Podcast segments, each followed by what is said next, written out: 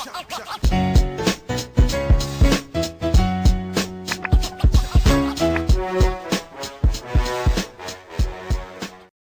to another episode of the Hoop Talk podcast by fans for fans. I'm Ryan. There's my guy Jalen. What's up, everybody? This podcast is where we discuss all things basketball, so expect a lot of hot takes, debates, and a true display of basketball knowledge. Let's get right into it. Our topic today is our NBA offseason winners and losers. So Jalen and I picked two teams each, two winners and two losers for this episode. So, Jalen, who is one winner that you have for the NBA offseason? So I think for me, man, as the biggest KD fan on the podcast, which is crazy to say because honestly, both of us have just praised that man too much um, over the last couple of months and you know over time. I think Brooklyn, man, they have put themselves in a really great position so far with what they did during the draft, and on top of the fact of being able to bring back Joe Harris. Um, I think that the money that they got, that he got, you know, four years, 80 mil, like we're talking about a guy who definitely got retained for his shooting ability, but this is a guy, Joe Harris, who can also take the ball off the dribble, create. Um, he's a guy who, I mean, at bare minimum, he's definitely going to be a bench scoring guard for them at the the highest um extent. He could be their starting two guard. But I think the main thing too is, bro, they got Landry Shamet, who I thought they were actually acquiring as a contingency plan if they couldn't get a guy like Joe Harris retained, and they were able to get a guy with crazy defensive upside in Reggie Perry at 57. So I think that the biggest thing for them is when you really sit there and look at what they have going for them right now, um, they haven't done anything drastic in terms of moving on from Spencer Dinwiddie, moving on from Caris LeVert. Jarrett Allen is still on the team. I feel like they addressed a a forward defensive outlook that they still kind of needed by getting a guy like Reggie Perry. And they just upped the shooting because bringing back Joe Harris completely helps in that department. But bringing in a guy like Landry Shamet, who was actually relatively promising, not this past year, but the year before, the year prior, when the Clippers were kind of like on the uptick as the eight seed against Golden State, where the Clippers had a lot of foreseeable out, um, a, a lot of promising output and uh, and outlook on Landry Shamet in terms of what he could develop into based on the way he played defensively and as a shooter against Golden State in that series. I think that's something that's transferable, especially if his role is condensed to being just like a 3 and D2 guard. So if you tell me you get increased shooting, defensive upside, and you know that you're getting a guy like KD, um, KD back healthy, and of course Kyrie as well, and you haven't moved off of any of your other big pieces yet, um, you haven't blown off your pivot despite all the rumors being thrown out about um, James Harden. I think that right now they have been able to maintain a certain type of level-headed focus where they've been able to improve without doing anything too drastic. So I think Brooklyn is definitely one of the top five teams to really jump off the page this offseason. So you mentioned a team that did not have a lot of drastic moves. But I want to mention a team that did make a lot of drastic moves the Philadelphia 76ers. Ooh, I thought they had a great draft. They drafted Tyrese Maxey with the 21st overall pick, who's a great scorer, able to play both guard positions. He's a solid defender. He can make an impact either starting or coming off the bench. They drafted Isaiah Joe, great high volume three point shooter. And then they drafted Paul Reed. Now, how Paul Reed fell to the 59th overall pick is beyond me. But I'm glad that Philadelphia was able to pick up Paul Reed because he has a promising three point shot. He shot over 40% from three. And he's also shooting well from the line, which means he's able to draw fouls. And when he gets to the line, he's efficient. And he also has a good shot selection. He hasn't tried to force a lot of shots. I think also when you look at what they did in the offseason, as well as some of the moves that they made, Jalen, you and I mentioned that they needed to dump Al Horford's contract and they did in the best way possible because they also ended up picking up a guard in Danny Green. So they needed guard help, and then they got it while also trying to get rid of Al Horford's contract. So they traded Al Horford, and then they ended up getting Danny Green. So I thought that was huge for them as well. And then you also mentioned the fact that they got Seth Curry for Josh Richardson. I think Seth Curry is a valuable rotational player coming off the bench, especially with the things he's done for Dallas. I think that he's a valuable contributor. And I think when you see in terms of how Seth Curry fits into the offensive scheme for Philadelphia, I think he's a much more valuable contributor than Josh Richardson was. Yeah, man, I think that's a great place to pick up, and it's cool that we both pick Eastern Conference teams. So we're gonna try to try to stick on that for a little while, um, before we move on to our other two teams. Um, I think with Philly, right? I think the biggest thing is that they identified not only their biggest holes, but they also, I think they figured out what kind of play style they might end up presenting us this upcoming season. Let's let's be real. I think Josh I think Josh Richardson was asked to do a lot more than what he actually is quote unquote capable of doing. I think Josh is a guy who, when we played for Miami, he wasn't asked to be a primary ball handler or facilitator or shot creator. He was a guy who was asked to be a spot up three point shooter and play elite defense on on ones and twos. That was his thing. I think that's exactly what you're going to ask him to do um, for the Mavericks, and I think the Mavericks when that when that trade um significantly as well because yes losing out on the shooting of, of Seth Curry is significant. We're talking about one of the highest percentage uh shooters in the league. I think literally only behind behind a guy like Steve Kerr I think in terms of the the shooting percentage from that distance. But at the same time, we're talking about positional fit. I think Josh Richardson next to Luka Don- Luka Doncic actually helps in terms of their two-way ability in terms of the fact that Josh Richardson is going to be able to cover cover up for some of Luka's def- um, uh, deficiencies defensively. I think the other thing is you have to look at exactly what they did, right?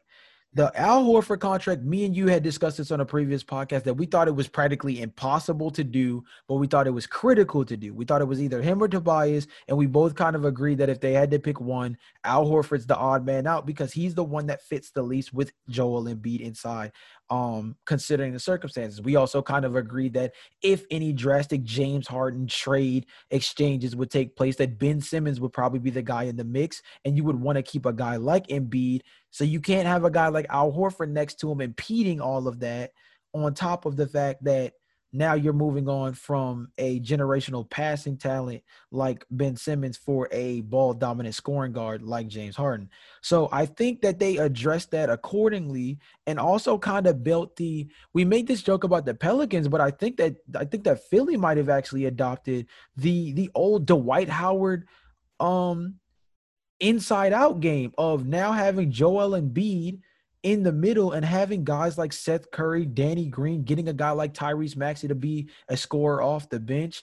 Um, I still think Ben Simmons is in question to potentially be moved, and if it's for a guy like Harden, I do think that that's kind of debatable on whether or not that's actually uh, a bad play. Because I honestly think it's it's better than certain people think.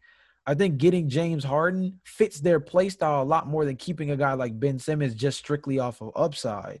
So I think Philly, man, I think they decided to finally figure out what their identity is around this off season. And I mean, uh, Daryl Morey, shout out to being executive the year before the season started. Like he did his thing. He came in and fleeced the Rockets by leaving them high and dry and made Philly better overnight. I think Elton Brand has to take that man to dinner a couple of times this month before it's all said and done.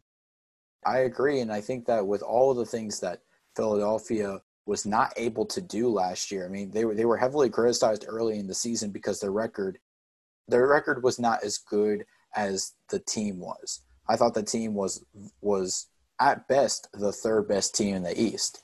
And the record showed that you know they, they weren't playing as well as they would have liked and they had some problems on the offensive side and i think daryl morey did his job and he he fixed a lot of the offensive issues that philadelphia was having but moving on to the second winner in the uh, for the NBA's offseason. And I don't know about you, Jalen, but I think a winner has to be Detroit.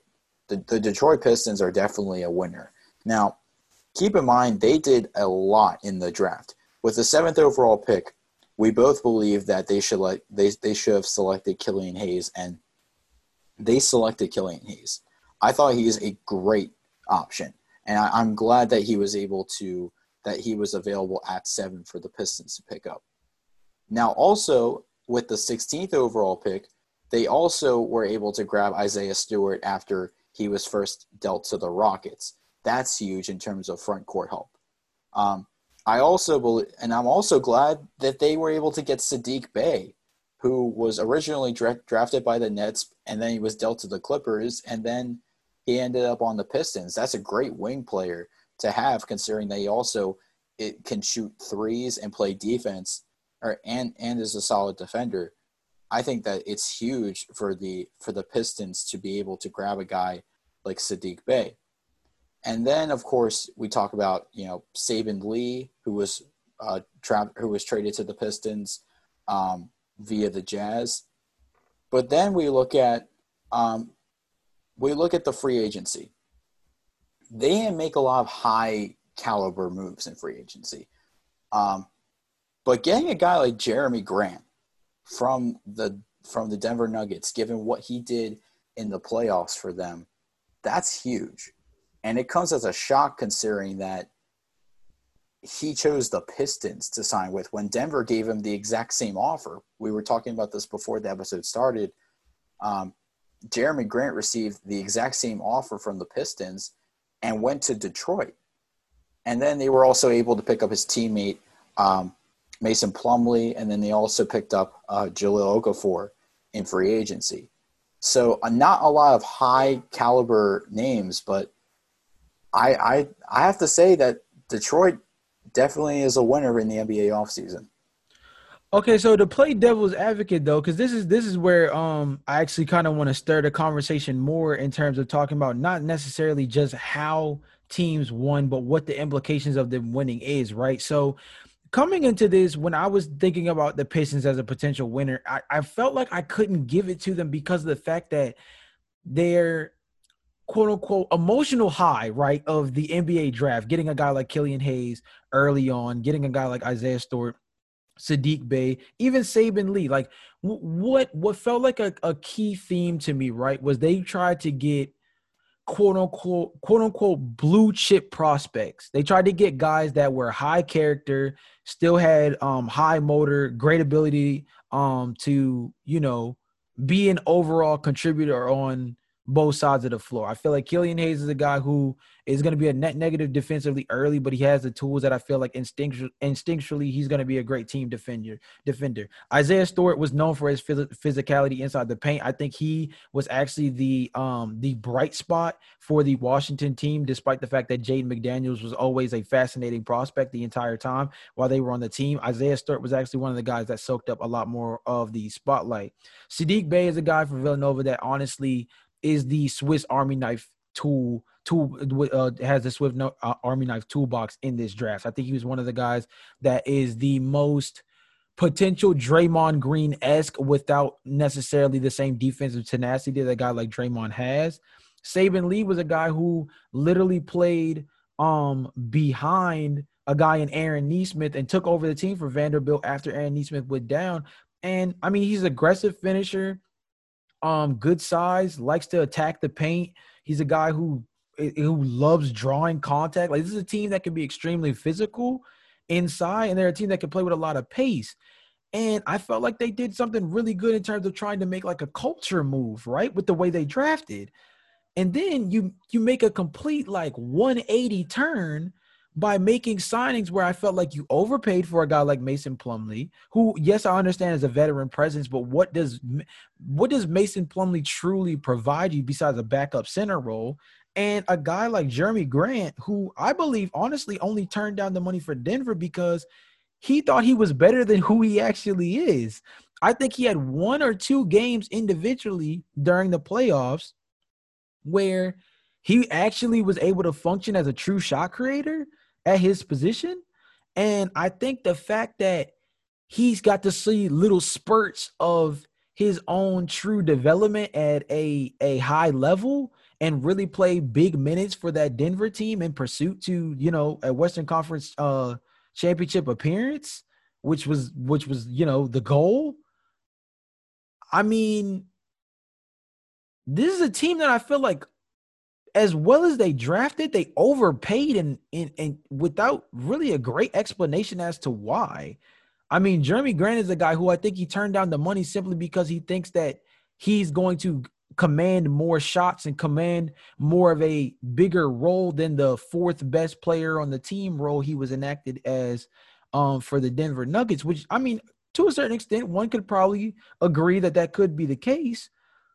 But is having Jerami Grant as a second or third option rather than a fourth option really viable for an Eastern Conference team like the De- Detroit Pistons that's trying to build up something?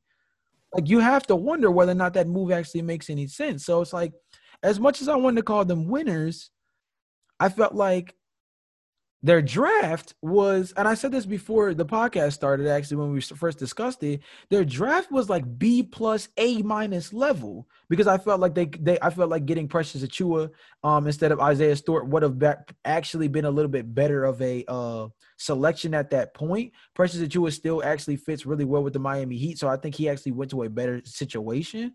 But I think that either way, Isaiah Stewart was a good pickup. And then on the other end, their free agency class is just like, what are you doing? You know what I mean? Well, I, I have to agree with a lot of your points because at first I was thinking that they were going to rebuild. Um, I thought it was a very solid choice to get Killian Hayes and then also um, pick up Isaiah Stewart and Saddiq Bey in the draft. So I was thinking that th- those were great pickups. And I, I was kind of shocked to now also hear that they were signing Jerami Grant, Mason Plumlee, and Jahlil Okafor. So that now gives me the impression of maybe they're not trying to rebuild. And I think they're trying to possibly become a perennial playoff team, which makes no sense because this team at best is a tenth is the tenth seed in the East. And when you're getting a guy like I would say Jeremy Grant, who who you're you're saying that yes, he's he's the fourth best player on the Nuggets, which I agree. Yes, he is the fourth best player on the Nuggets, but I feel like they're trying to. D- does he want to get a bigger role? Is that why he wanted to sign with Detroit? I I just don't know, considering that it looks like Killian Hayes is the primary ball handler, and Blake Griffin is. I wouldn't say he's the number one option, but he's going to get some significant playing time. So at best, I think Jerami Grant's going to be the third best player on this team, which I don't know why you would leave Denver, who is a perennial playoff contender, like I would say Western Conference Finals contender in in the West, to go to a team in the East that is nowhere close to being the eighth seed, nowhere close to being the eighth best team in the East, and yet I guess they believe they have a chance that they're going to contend. I don't know, Jalen. I think I think there's it, this is a this is sort of a weird situation that Detroit has put themselves in because I believe they were rebuilding after this draft, and then when you sign Jerami Grant, Mason Plumlee, and Jahlil Okafor, what does that tell you?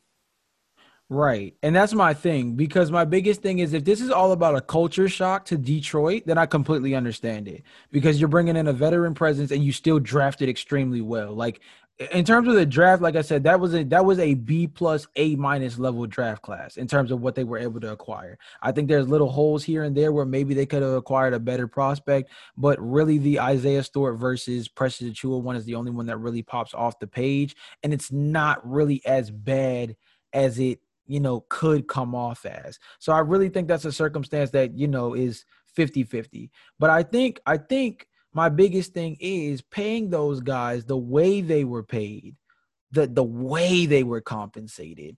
It's like it almost felt as though they were overvaluing a veteran presence in terms of trying to build a true culture around the Pistons, which sometimes that kind of stuff is priceless, right? I mean, we we're talking about an Atlanta Hawks team that yes, Vince Carter is retired now, but I'm sure that a lot of the young guys on that team picked up a lot just from having a guy who was literally literally a 22 year vet around in the locker room and has has faced all the ups and downs of being the best player on a championship contending team to a role player that was re- uh, delegated to or relegated to a role that was meant to still assist a championship level team, but not at the same level as before. Even as much as being relegated to an even lesser role as a guy coming off the bench to produce for a team that is trying to become a playoff or a perennial playoff team. So I think that there's some value in having a veteran presence. You just wonder whether or not they overpaid for it. Now,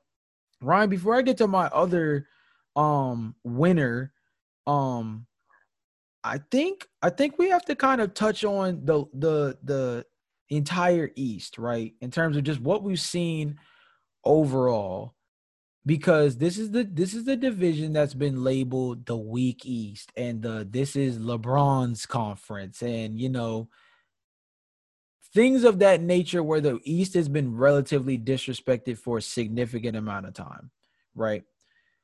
Has any of the movement that we have seen over the past 3 to 5 days including the draft do you feel like that it has helped the east significantly in terms of becoming a much more competitive league, or does it still feel like there's the top top four to five teams in the East, and the other three are simply just toss ups?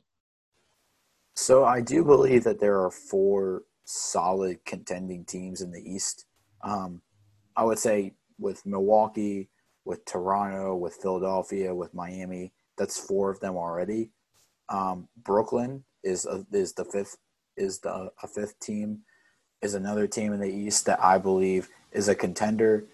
Boston, Boston as well, six. So you already have six teams in there, and the fact that you already have six teams that have a good chance to not only be perennial playoff contenders but also go to the finals like that's that's that's significant considering it's been over 20 years since something like this has happened i mean jordan ran the Bull, ran the Eastern Conference pretty much his entire tenure there while he was in Chicago, um, with the exception of the the two years that he was in retirement. But when you look at the East now, it's it's gotten significantly better, and especially with this draft, I think that a lot of teams stood out to me. I think Philadelphia, of course, was the the big winner. Brooklyn, even though they didn't make a lot of moves, um, they were able to get, uh, like you said, they were able to re-sign Joe Harris. They traded for Landry Shamet. They um, they drafted Reggie Perry with the 55th overall pick. Um, so it, it, it's almost like less is more for a lot of teams. Um, Miami is another team. They didn't lose anyone significant. If anything, they flipped. If anything, they flipped um, the people who they were who they lost into better or above average players. I, I would say Avery Bradley is a huge pickup for Miami, considering that he was he was the third best player on the Lakers.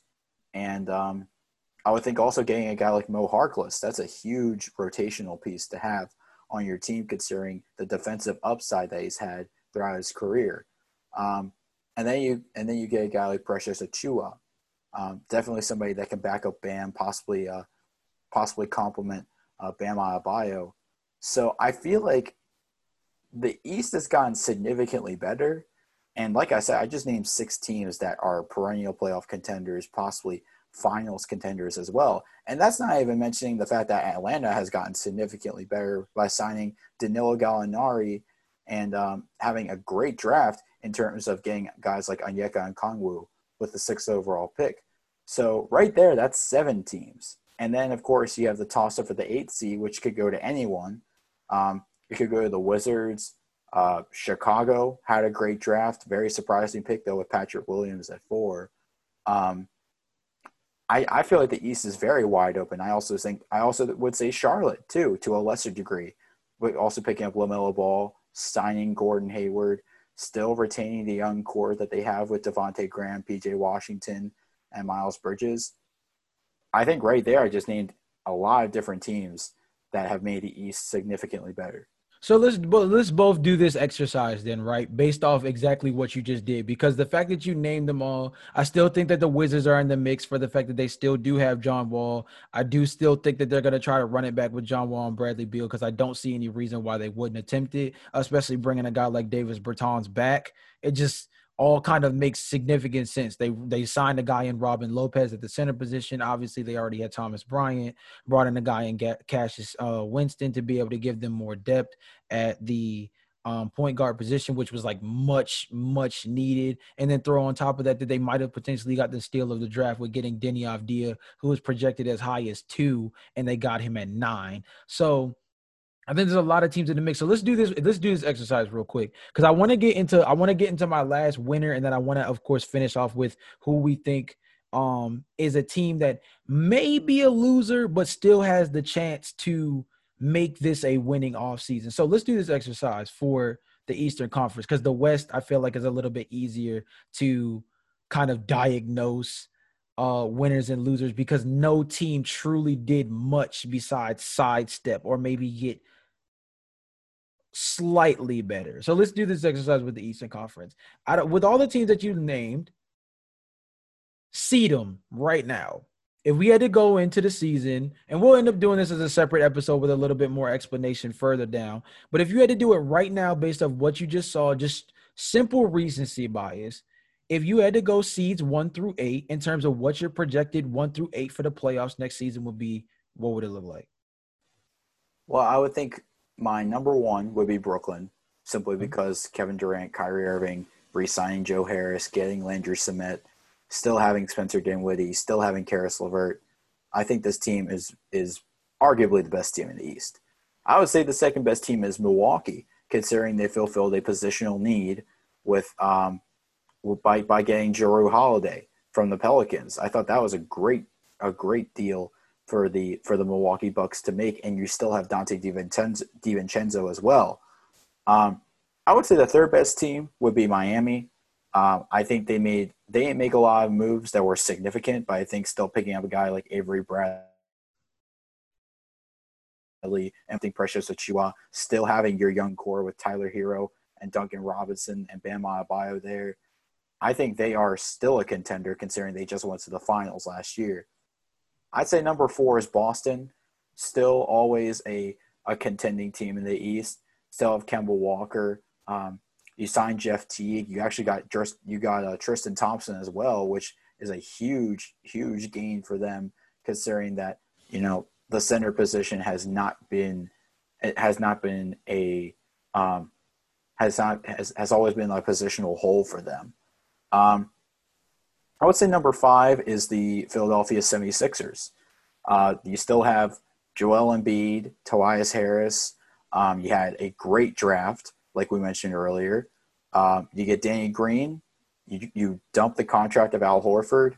Uh, you also get you also get Tyrese Maxey, Isaiah Joe, Paul Reed, great players coming out of the draft. I think Philadelphia is definitely definitely a contender in the East. Um, I would say number six is Toronto because you were able to re-sign Fred VanVleet. Um, the team hasn't gotten significantly better because you did lose Marcus Gasol and Serge Ibaka, two huge uh, pieces in your front court. But I still think, nonetheless, they are definitely a mix to be in the a team to be in the playoffs. Number seven, I would say, is Atlanta. Atlanta got significantly better um, and of course, you still have Trae Young. You signed Danilo Gallinari. You made a lot of moves in the offseason. You had a pretty good draft as well. Um, so I think I think this is the time for Atlanta to really shine in the playoffs. And I think number eight is Charlotte. Uh, I mentioned this before as I believe that Charlotte is the breakout team in the East this year.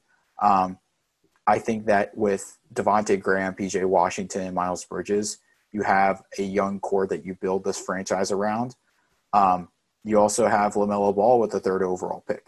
Now, what happens with Terry Rozier is the big question going forward. Do you keep a guy like Terry Rozier, considering that you also now have Gordon Hayward?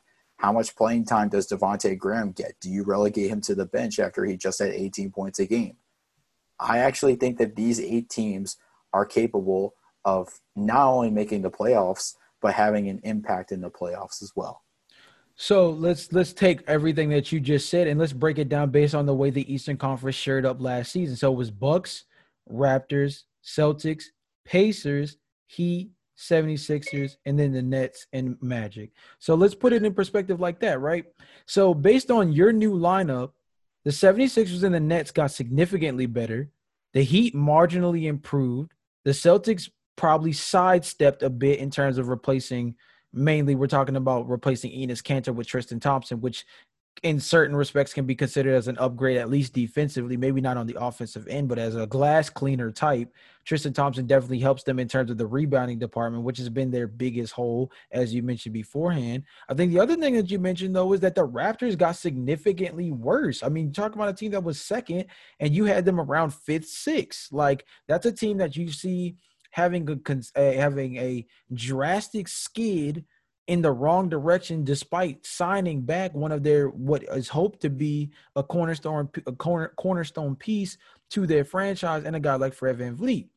Another thing to take into perspective is that you elevated two teams that were high in the lottery in terms of the Hornets and the and the Hawks. I think that spells for a much improved Eastern Conference, right? Like I think that genuinely for people who still are throwing out the weak East comments and things of that nature, I think if we're going from it, and not to say that that automatically dubs your perspective as correct, but let's say from just your analysis itself, it makes it seem as though the, the Eastern Conference has improved significantly because two teams that finished 23 and 42 in the Hornets and 20 and 47 in the Hawks, 10th seed and 14th seed in terms of the Eastern Conference are significantly propelling themselves. You had the West, you had the the uh, the Atlanta Hawks going from 14th all the way up to seven. I mean, it's a drastic improvement, and of course, we saw that through the signings: Rondo, Kris Dunn, Danilo Gallinari, potentially Bogdan Bogdanovich, who they've already signed, sent an offer sheet out to for the Kings to match. That is a team that has significantly got better in a short period of time. So I think that the Eastern Conference as a whole is a winner. That was the, what the point of this exercise was, right? Is what I feel as though is from I think, and I'm glad that I, am glad that through this you've actually been able to, to kind of help my point in the fact that it does truly look like although certain teams have skated here and there, I do feel like it has a lot to do with the fact that the rest of the conference has found a way to slightly improve. I think the Bulls are still slightly stagnant, and we have to see what their talent looks like as a collective, especially in terms of figuring out the lineup with Patrick Williams as a top four overall pick now. I think the Knicks are a team that are that did not hit nearly the way they probably would have hoped to in the draft. Um, I think Obi Toppin is a great pickup, but I think that um the new regime has still adopted a lot of old regime tactics, starting with picking up you know, blue chip power forward prospects that kind of can just produce immediately, but do so at a position that's not necessarily as impactful. I mean, outside of that, Pistons, Cavaliers, I think the Pistons are going to be interesting if they decide to go the young route, but uh, they were not going to be considered to be a playoff team, despite the fact that I think Blake Griffin is a great asset, but he's looking more like a great trade asset than a playoff caliber asset at this point. And the Cavaliers were a team that we knew was going to continue to be developing as it was, right? So two, two or three of the teams in the Eastern Conference, we can genuinely say we're going to be towards the bottom. But the Magic are still in the mix. They didn't really improve, but I, I, I, think they definitely got worse. But they're not a team that's not necessarily bad. Again, they're always deemed as a team that just has too many starter starting caliber players. And of course, this will be their second year with Markelle Fultz, and they got Cole Anthony in the draft, which I think would be pretty sweet. Um, and then the Wizards, they get John Wall back. They re-signed Davis Bertans. They got a guy in Cassius Winston. All that stuff that I mentioned earlier. So like we're talking about an Eastern Conference that could like legitimately go 12 deep. And this was a team, this was a conference that at one point we probably couldn't go past four without kind of sighing at the rest of the conference because we kind of knew they were going to get booted out in the first round. It was just about how many games would it take to do it. So I think the Eastern Conference as a whole won. I, I really think that this I think this raises the level of play across the conference all in one all season, despite the fact that no really crazy major names actually moved off the board. So you mentioned a lot of the teams that won. Let's talk about some teams that lost in the NBA offseason. And Jalen, I know you have a couple teams that you want to mention. So Jalen, who you believe were the losers of the NBA offseason, if there were any? Man, I mean, you know, I definitely think there were some. I, I think I think this all season was actually a lot more productive than one would have presumed, right? Considering it wasn't the greatest all season class. But Man, I mean, maybe this is, and this is a double whammy. I'm picking two teams, but their reasonings are very similar. It's the Rockets and the Warriors, man, and it's because they both are losing significant talent. Even if they choose to uh, keep a guy like James Harden, keep a player like Russell Westbrook, you're keeping two, two, not one, two disgruntled superstars on a team that really ain't going anywhere, right? They're still a playoff caliber team with those two guys on the roster. They actually, it was confirmed earlier. I, I saw the the tweet actually while we were while we're recording this. Uh, Demarcus Cousins also agreed to a one year deal with the Rockets, and they picked up Christian Wood. So they, it's like they've marginally improved in the terms of if their their roster were happy, right? Then getting a guy like DeMarcus Cousins, bringing in a guy like Christian Wood doesn't look like that bad of a pick. It doesn't look like that bad of signings to make. But when you have the rear view mirror of looking behind you and knowing that at some point you're going to have to move on from these guys, you don't have to do it on their on their accord, right? But you but it's something that I don't think you're going to be able to avoid. I don't think you're going to be able to avoid the fact that Eric Gordon isn't happy with his role. I don't think you're going to be able to avoid the fact that PJ Tucker is knocking on your front door wondering what's up with his contract situation.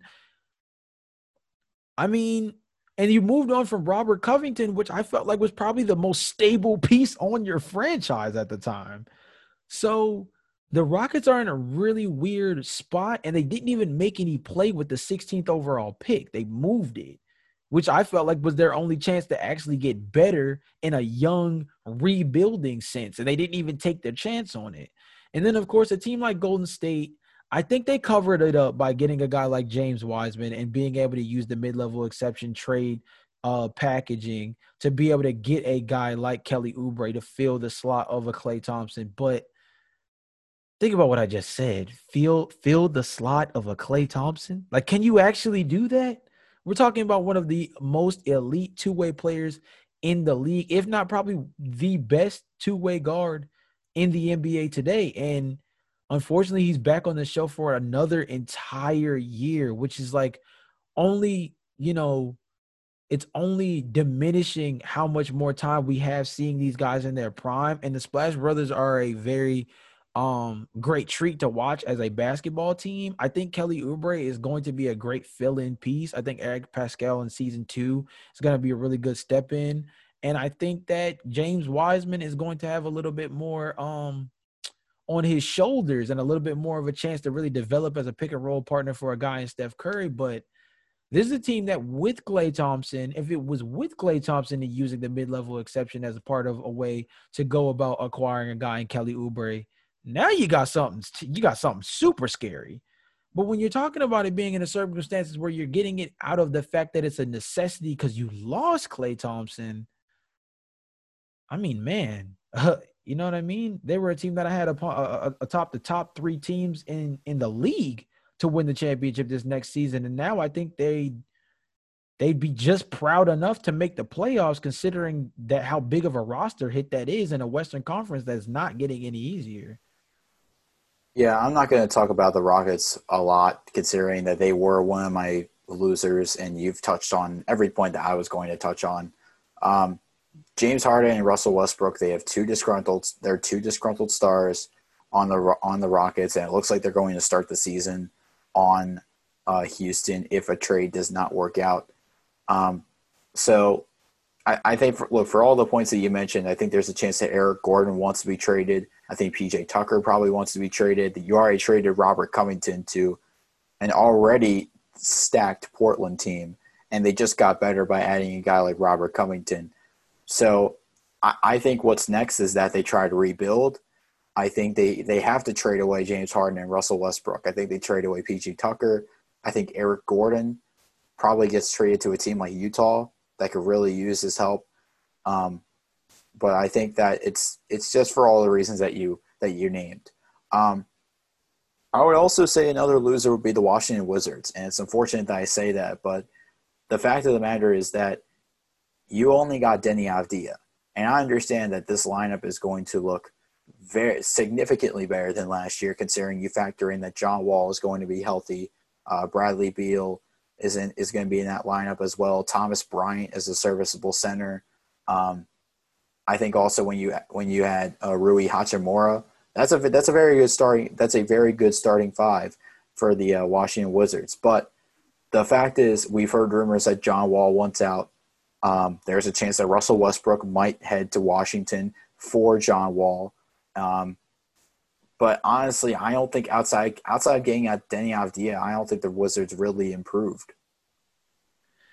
Yeah, man, that one really hurts because it's one of those things where I felt like this could have been a really significant off season for them. And I think the bigger thing about it is just the fact that, you know, they're in a situation right now where all of the turmoil around trading, not trading John Wall is really hurting this franchise initially. And I I hope that I mean it was said that Tommy Sheppard um told reporters that there was no trade request put through and that they don't have any intentions of trading a guy like John Wall. There's been talks for 2 years that John Wall and Bradley Beal have wanted to try to run it back with each other. Um but man, I, I, I gotta I gotta agree. I think Deni Avdija is a great pickup. Um, let's not sleep on Cassius Winston. Now we talked about him way too much during the draft series to act as though he wasn't at least a a, a diligent pickup in the second round. Um, but my main thing is, man, now seeing this news about uh Boogie Cousins, man. I mean, they got the Houston Rockets got him for the mid level exception.